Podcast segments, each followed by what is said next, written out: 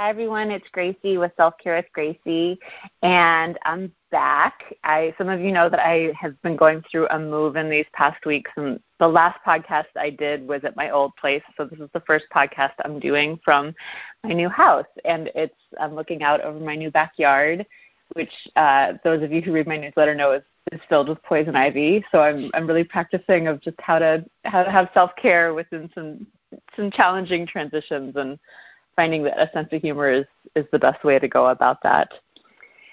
Today, I'm very excited to have Max Daniels with us. Um, hi, Max. Hi, Gracie. Thanks for being here. And mm. Max is, um, I'm going to read your bio here, Max. So, Max has been called okay. the Sensible Life Coach.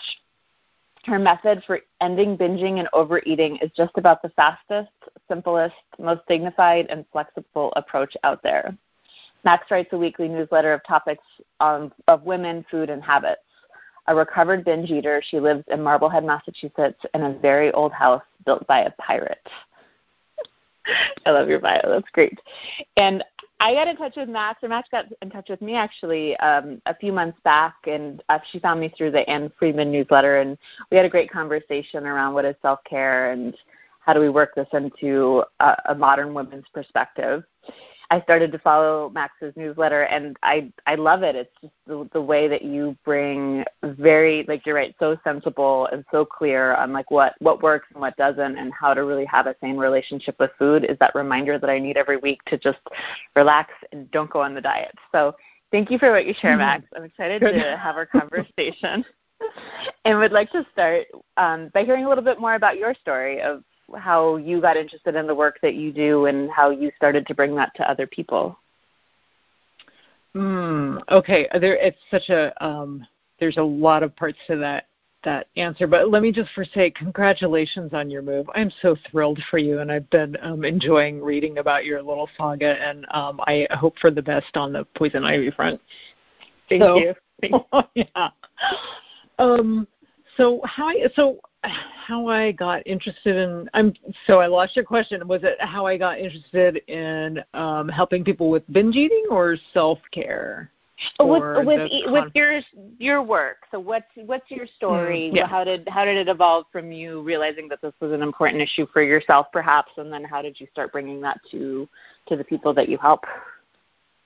Well, you know, actually, to go way, way, way, way, way back to the beginning, I think I have a really similar story to a lot of North Americans, which is that I grew up in a really disrupted food culture. Like, um, like if you grow up in Mexico or Italy or France or Japan or Thailand or like a lot of places like with a really ancient established um you know gracious food culture life is really different. Like eating takes place in community, you know, it's bound up with family and conviviality, and there are rules that um, people follow that are not like these big, heavy handed rules, but they're just like, it's just how we do it. This is how we do it. And um, I didn't grow up in that kind of food culture. I, you know, I come from a Anglo American family where um, you know vegetables were like kind of like if you saw them they were kind of boiled and we ate a lot of chili and spaghetti and um it it just wasn't and and I'm not you know um this is just life in um you know 20th century America a lot of convenience foods.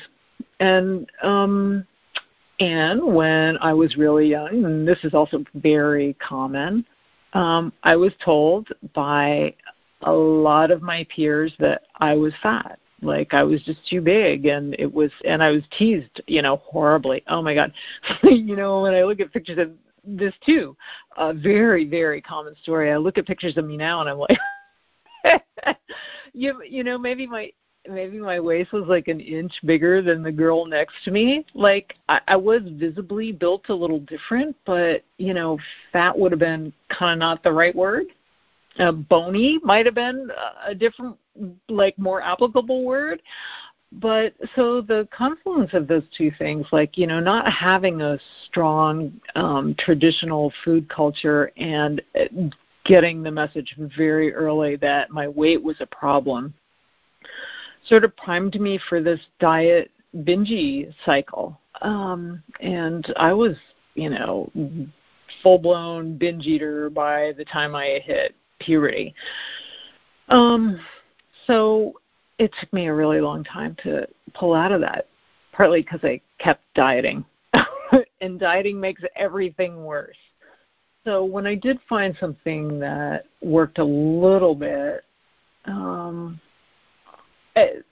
which was intuitive eating. I found the work of Geneen Roth, who I just think is so wonderful. Just a, just a wonderful human being, very smart, very funny, and really provided the first relief I ever found. And and the um, not only the relief from the horrible habit, but the relief from the terrible, terrible, terrible, tremendous shame. So, oh gosh, I really kind of owe Janine my life. Um, so that didn't get me all the way where I wanted to be, but that was a big, big part of the puzzle. And then I also found the work of Cheri Huber, who um, is also just a wonderful teacher. She doesn't work with eating disorders uh, particularly. She's a, a Zen teacher, so she works with mindfulness and awareness. And um, she um, she also has a very sort of practical approach. Gosh, this is turning into a long answer. I'm going to wrap this up. Um, she works with the inner critic a lot. That's a big focus of her mindfulness practices, and that was a big piece for me in overcoming shame and breaking habits, destructive habits of eating. I appreciate you sharing all of that, and I I wanted to share that I also found Geneen Roth when I was in college, and I I had uh, I just been studying abroad in Scotland, and I'd spent the whole summer traveling through Italy and Croatia and all these countries with these really strong food cultures, and especially staying with this Italian family for a week and um feeling like I all of a sudden I understood how to eat and then I came back to college for my last semester and it all fell apart and I started binging and dieting and I was I prayed and I don't usually pray at that time but I I was like I need some relief from this. I was like this is just kind of making me crazy. And I I was at the library the next week and I found one of Geneen Roth's books, not looking for it, just like looking for something else and just I read all of her books probably in like 2 months Mm-hmm. And mm-hmm. it it totally changed the way that I started to see what what my food and food uh was you know why I needed to use food in that way and how I based my self worth on my body image and it was it was like probably one of the most transformational moments of my life to find her work. So I love that you were also influenced by Geneen and she she is just I owe her so much too. Yeah, she's the big uh she's the big one. You know, I think so many people have been helped by her. I I don't I don't know if she's just wonderful. Yeah.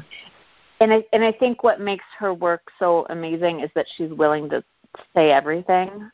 Like she's willing to mm-hmm. talk about just how low she got and uh and the binging that she went through and the way it made her feel and the way that people made fun of her and it she took the shame away from it just by starting to speak it out loud in that way. Yes. So Oh gosh, the bravery of that. Like I might cry. she is really something. And then she's just gone on to I mean to the way she talks about money and um I, I don't know if you've read um read the book that she wrote about um being a victim of Bernie Madoff um but but it's fantastic one of the best books on money I've ever read. It's, it's called Lost and Found, right? Yes, um, yes. I'm blanking on the title right now, but yes, it's a really good book about money. Yeah, yeah. It's um, and she really talks about how we use money the same way that we use food, in this very compulsive way that we use it to to build mm-hmm. up our mm-hmm. self worth, and then we use it to tear our self worth down.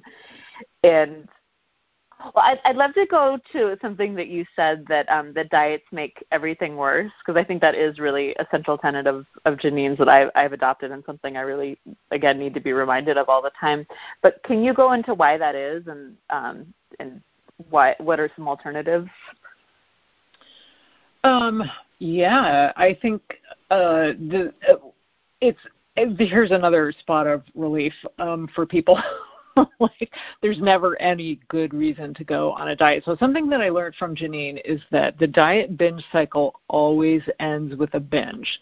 Like there is nobody in the history of the world ever that went on a diet and said, "Now the diet's over and I'm going to eat sensibly."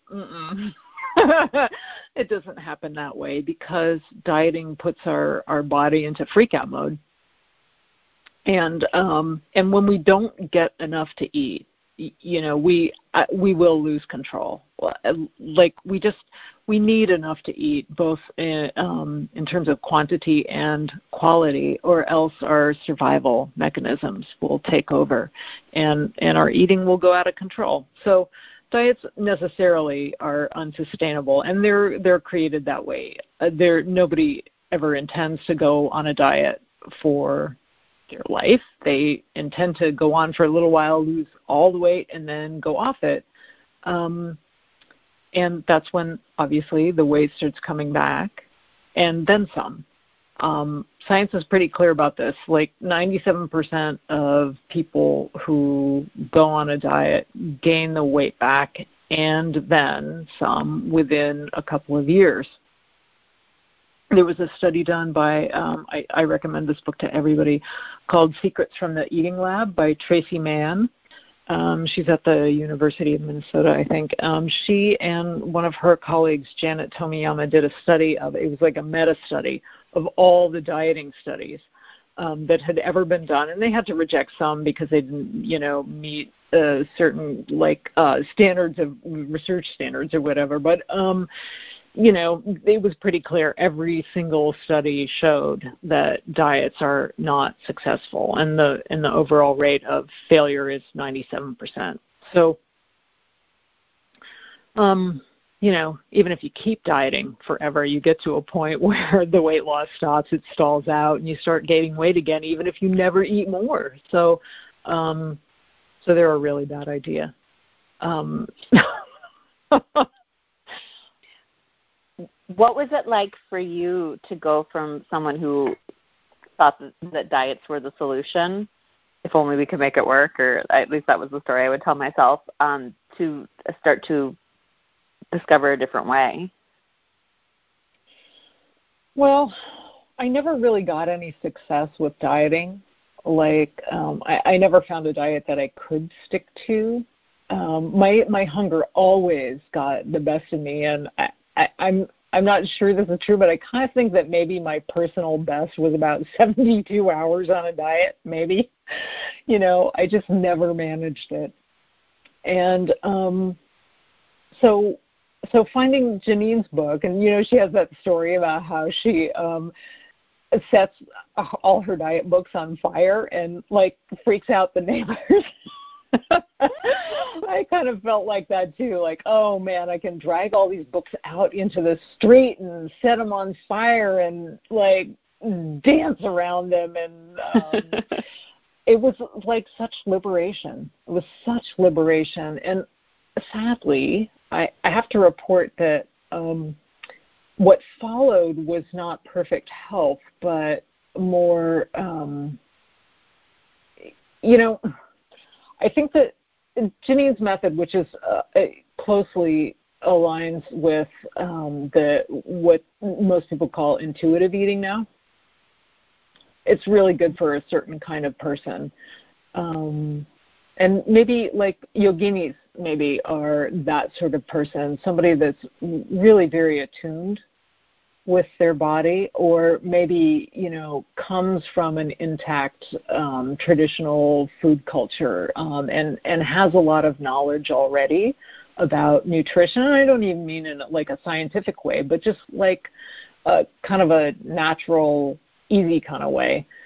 Um, i didn't i didn't have any of that. So when i tried to tune into what i wanted to eat you know i was really I was tuning into the wrong frequency. I was um I was not allowing an adult part of me to make those choices. I was allowing kind of more the lizard brain habitual part of me to make those choices. And what it looked like was always, you know, bread and cheese and, you know, chocolate.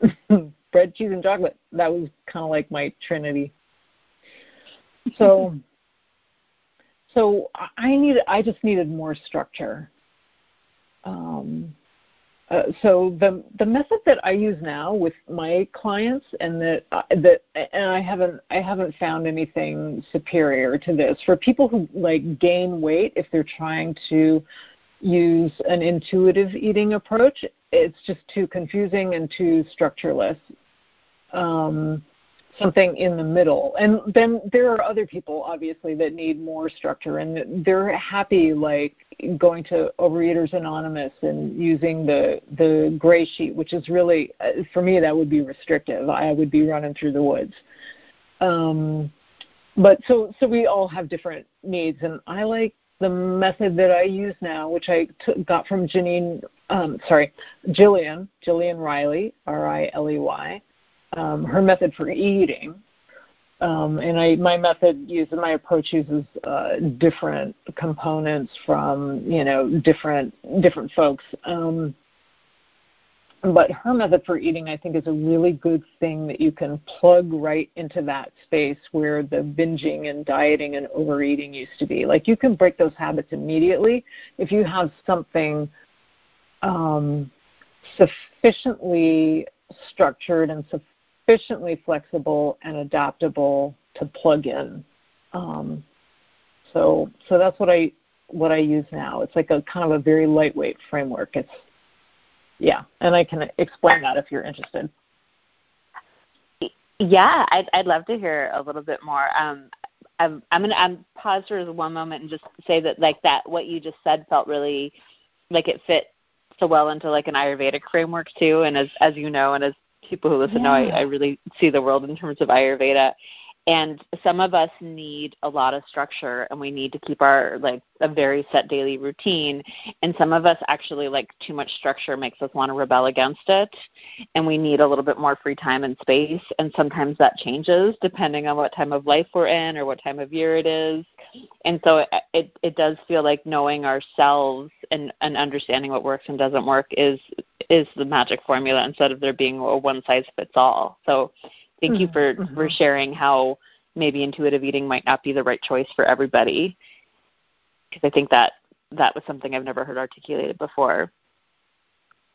And I think a lot of us develop into an ability to eat more intuitively, but I've learned with my clients that, um, like, I always had a very strong um, experience of hunger, but I came to find out that what I thought was hunger could be tight pantyhose, or it could be um, it could be digestion, it could be sadness, it could be so many things. I just experienced anything that happened between my teeth, any sensation between my teeth and my belly button was hunger. That's how I interpreted it, and I find this is common with clients. Like it can take a quite a while to get in touch with fear hunger. And I'm very in touch with that now. Um, and it also doesn't freak me out. But this, this is just super common. People don't um, they don't know what it what it is exactly. Um, and when they do get in touch with it, it's kind of scary and freaky. So, um, so the the Riley method doesn't depend on hunger signals, um, which I just think is so freeing um, but you can but you learn slowly um, over time what your hunger is like and what your satiety is like, and um, through trial and error and sort of patient experimentation with like very low stakes. So, with intuitive eating, you know, I was just always negotiating for my right to eat. With the Riley method, you don't do that. So they're like two big, there's a there's a mindset that's a really powerful part of the framework and we can leave that for later or people can investigate on their own. But the tools for eating are just super simple and they are um, what and when. Like at the beginning of every meal you decide what you're going to eat and you just don't eat more than that. And there are no other restrictions. You decide what you don't eat more than that and at the end of every meal you decide when you're going to eat next and you don't eat sooner than that. And obviously, there are some nuances, um, like it doesn't you're not weighing, you're not measuring, you're not counting. You just kind of like get a mental image um, so that you know what you agreed to, so that you know where the boundary is, so that you're not like finessing that. Um, you might say, you know, you don't. You might set a clock time, or you might set a time like when my kids get home from soccer or whatever.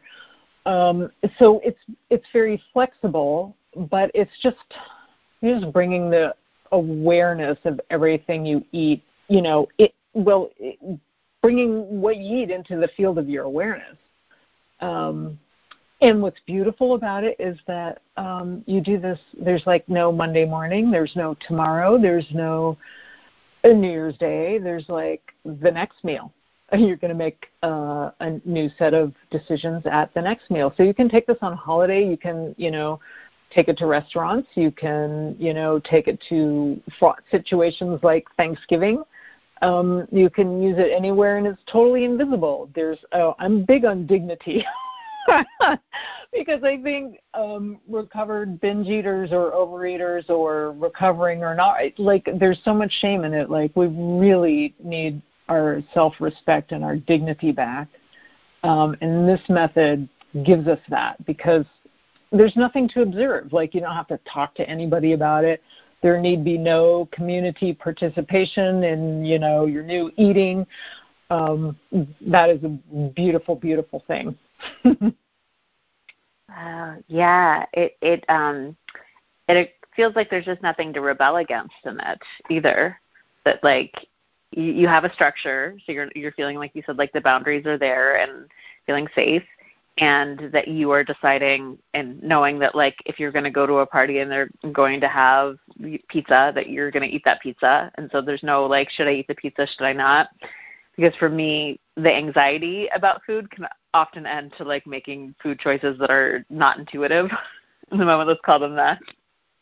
And I kind of exhaust my willpower by not knowing what what I'm going to do or setting a, a boundary that I don't follow. So I I think that the inner rebel in all of us is very strong. That when we have an outside structure, it we often will want to rebel against that outside structure and I see it a lot in my work where I, I give recommendations of like this is, you know, kind of Ayurvedically this is how we can go about the day. This is what you know, something you could do when you wake up in the morning and I really try to frame them as suggestions and people will be like, I wanted to do that and then I just didn't do that and I'm like, Oh, it's because I told you and if you and then we come up with something that they want to do they have no problem doing that thing that they want to do first thing in the morning. But i think i think we've been told so often what to do that that a lot of us are very hungry to just come back into a relationship of trust with ourselves. Um, mm. do, do you do you find that that's true at all the inner rebel? Does that come out in, with your clients ever? Um, sometimes and it's really you know it, it's sort of like the the need for structure and the need for freedom vary. Like people's uh rebels might be more some people's are more developed. Um some people were told no a lot more than other people i think. Um i it's there's there's a part of us that you know we can be at war with ourselves. There's a part of us that wants to do exactly what like you and I would be in a if you were my coach I would probably be agreeing with you about what might be a good course of action in my adult brain. And even so I I might have part of me a rebellious um younger part that that is in conflict with that and making room for all of those parts feels like such such the um, the battle and also the victory. I think in actually making sustainable change of like how do we how do we satisfy the adult part of us that is totally rational and the and the more childlike part of us that's very emotional and wants to be seen and heard.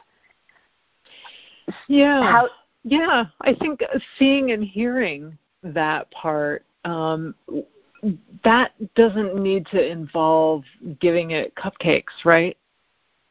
Like the adult person gets to be in charge of the diet, and um, the younger part can um, get other kinds of attention.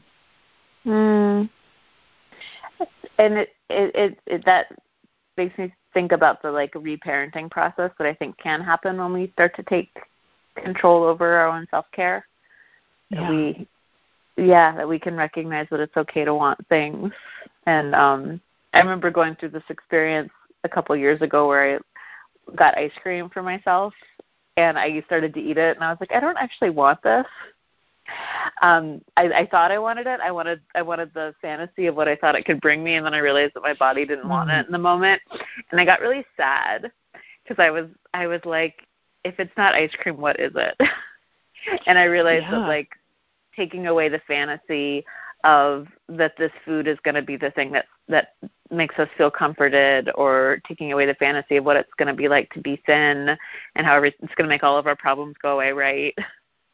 How how much of a process that we have to go through in that and just kind of making space for for our lives to be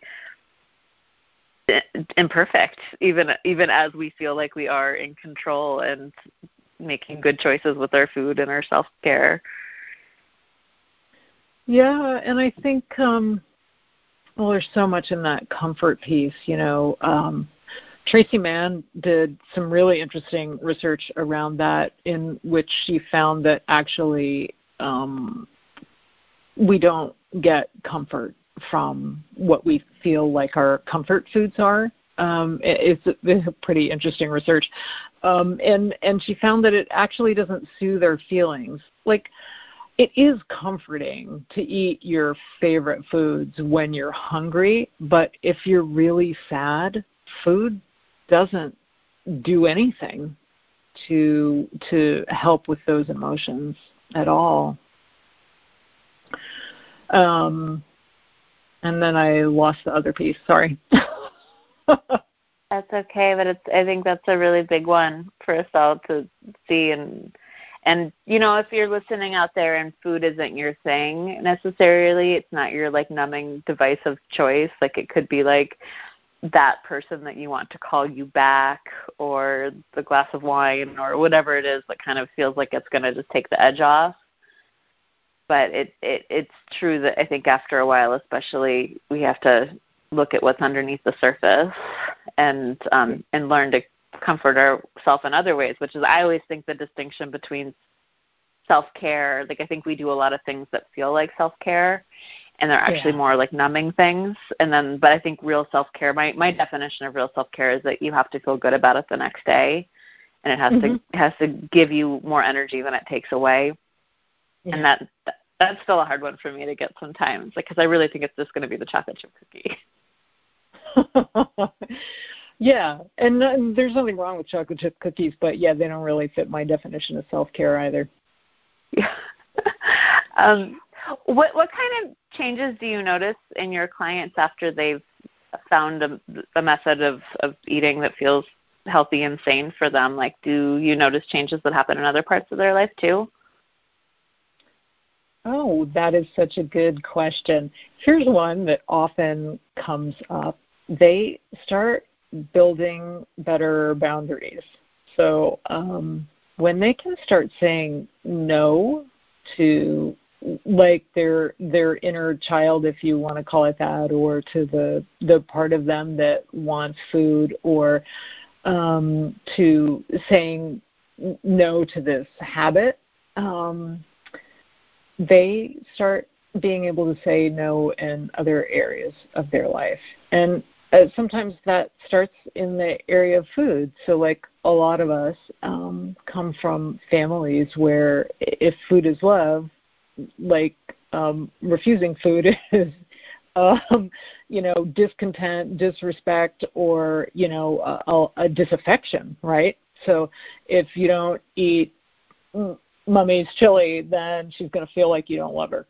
So you need to eat a lot to show that you love her um, and and people can just start saying no to that in a really um, sophisticated, gracious, no drama kind of way, where it used to be like the most drama-filled thing.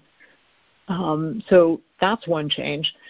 Uh, another is that the the drive to be thin kind of disappears and is replaced with self-respect um, although people generally do, if they um, if they start working with me and they they are really overweight or their body is carrying more weight than it really wants to and they break this habit of overeating like it's pretty hard not to lose some weight. So that usually happens. Um it, and it's usually slower than we hope for but it it does come but at the same time, as you practice this new way of eating and as you break the habit of compulsion, um, like you just start feeling so much better in so many areas of your life. And you know, when the obsession disappears, gosh, you just have like so much energy to do other things, um, to to you know pour energy into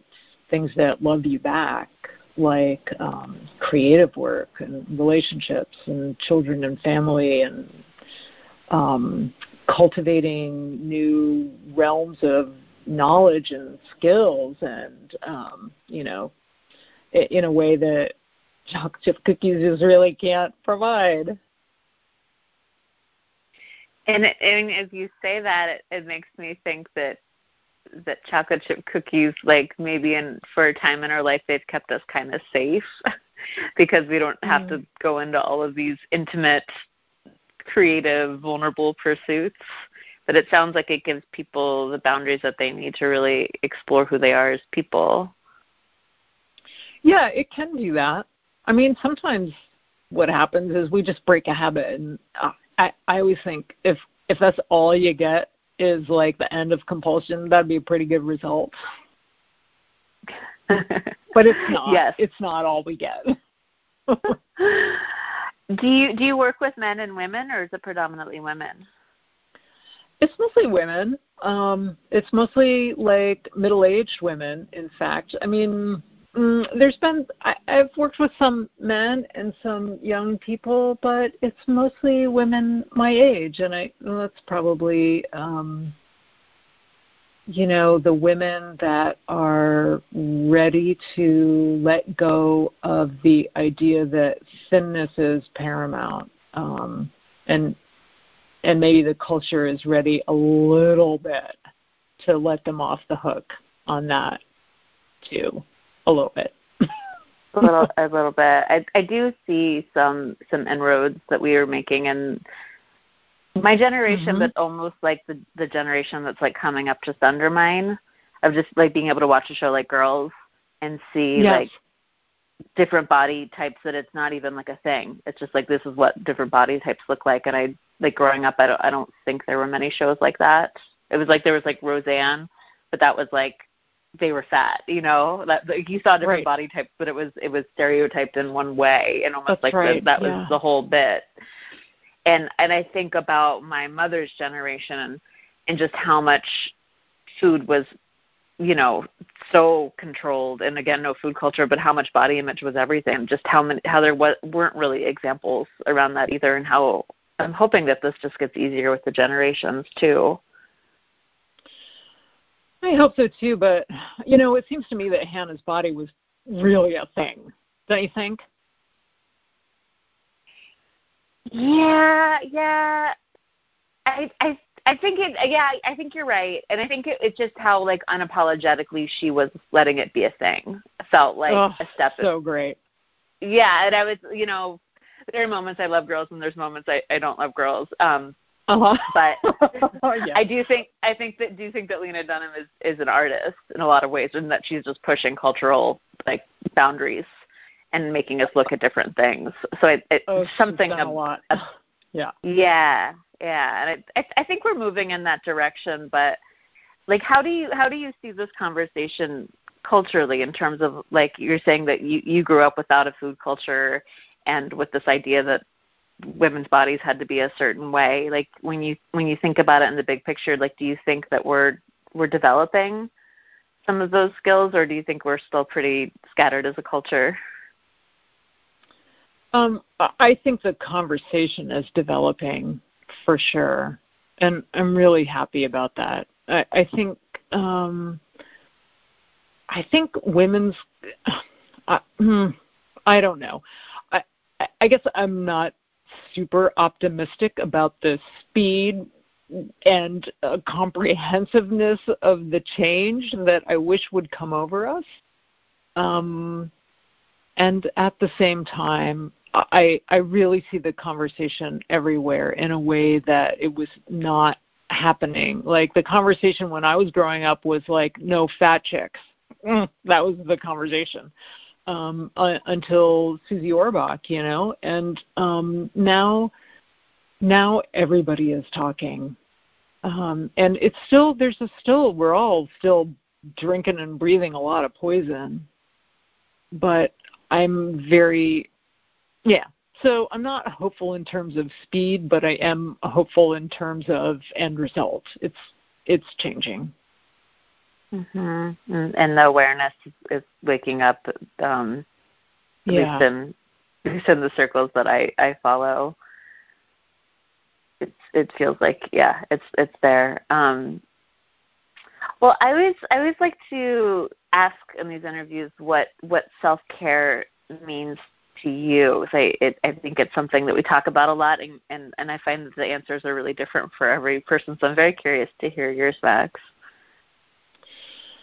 Well, you said earlier, um, you used the word reparenting, and you know what, Gracie, like that is a really new word to me. I don't know when and where I first heard it, but I want to say like maybe within the last 60 days or something. And suddenly I'm like, that's it.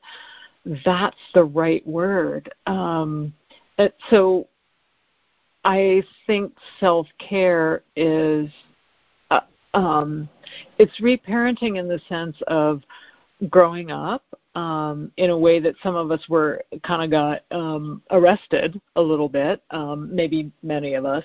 Um, definitely me, let's say that. Um, it's learning how to care for myself in um, a measured, kind of sane, aware way that's not indulgent and it's not restrictive and it's not punitive. And like you were saying it has to feel good the next day. I like the um like the buddhist phrase good in the beginning good in the middle and good at the end. Like it, it has to feel good um while i'm doing it too. Like it can't be um something that's punishing while i'm doing it that's going to lead to a good result. That also doesn't qualify but ultimately, I sort of think about it as um, as an attitude. Like for me, self care comes down to just staying on my own side and not abandoning myself, not abandoning myself, and um, that's the I think that's the essential job of the the parent, like to be by your side, to be on your side, to um, to not abandon. Mm-hmm. To really like to really be there for yourself. Yeah. Yeah. It's beautiful. Even yeah. Even when even when it's not a comfort, even if like comfort isn't you know through through ups and downs and through whatever no matter what even if you can't comfort yourself because comfort isn't possible in the situation still um to be there yeah yeah, and and I, I think we all have these moments. Or I actually, I'm not going to even generalize it. I'm just going to say it. I have these moments where I feel like my sense of self is just every every like couple of years. I'll get into a situation where my sense of self is really challenged, or I'm not feeling like a sense of belonging in a community, or feeling like I'm just being very directly challenged in a way that mm-hmm. is extremely vulnerable and and it's really in those moments that i it takes me a while it's not like an immediate thing it's usually over the course of a few days or weeks or months where i have to just get so clear that um even if i'm the only person who likes myself that that could be enough in that mm-hmm. moment and and yeah. it's those moments of really yeah like you said just staying with myself and choosing myself that i think have have become like the true building blocks of my self esteem and so it's helped me to see even though those moments are so painful to go through that like going through them and sticking with myself through the whole thing is is really what builds self esteem from this like a, a much deeper place than it had been built before. Yes. Yes. Yes. That was beautiful. I can't wait to listen to that again. That was so beautiful. oh, thanks. Yeah, we we deserve to be here. We deserve to make mistakes and exist. That's I mean that is always my mm-hmm. ultimate lesson of self-care is that I'm allowed to make mistakes and that we all are. If I'm allowed to make mistakes, everyone's allowed to make a mistake. And uh well, we just keep working on it. Um Max, I'm sure many people out there want to know more about you, and again, I highly recommend getting on Max's newsletter, weekly newsletter. It comes out on Wednesdays. No, excuse me, Tuesdays, right? Tuesdays. Mm-hmm. Yep. Could Could you tell um, people a um, little bit more about how to get in touch with you? I'll put some information on the show notes too, so you can you can go on there. But also anything that people, prospective people who want to work with you, should know. Um, yes, I'll give you a link to um, to sign up for the newsletter that you can put in the show notes. Um, they can also go to maxdaniels.com um, and subscribe there.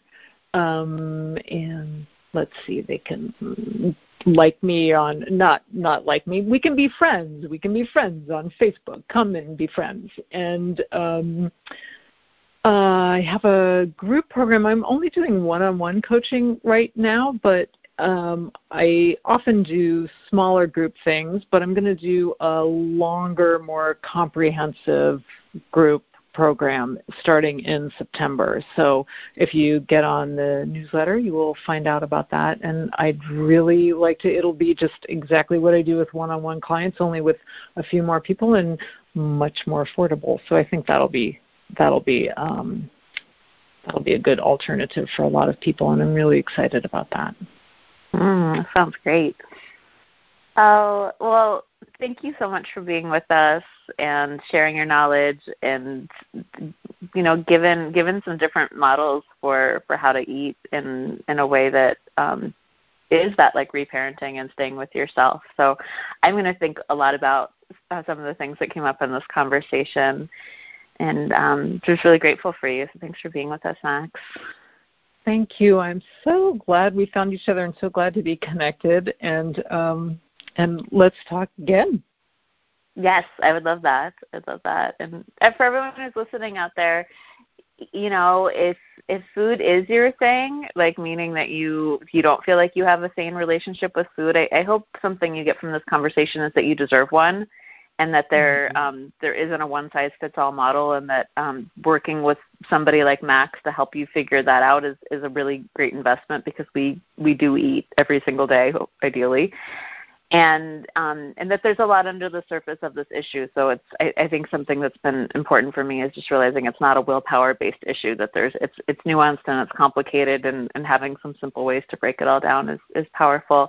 If you um, a good first step to this would be checking out Geneen Roth. I, I love her book When Food Is Love and um, her Guide to End Compulsive Eating are both really wonderful books. But any of them you really can't go wrong.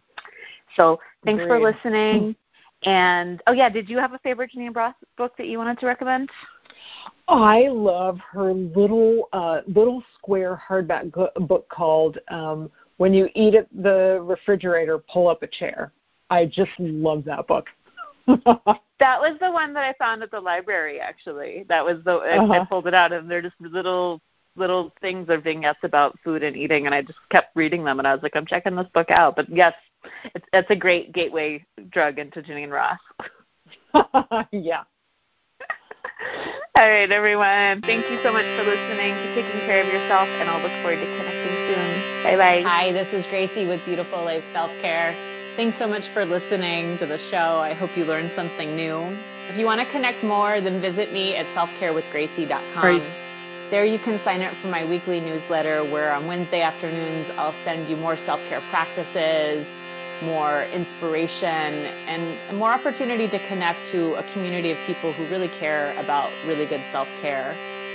Also, write me if you have any other questions or if you have ideas for future shows. My email address is selfcarewithgracie at gmail.com. Thanks a lot, and remember, keep putting yourself first, and everything else will fall into place.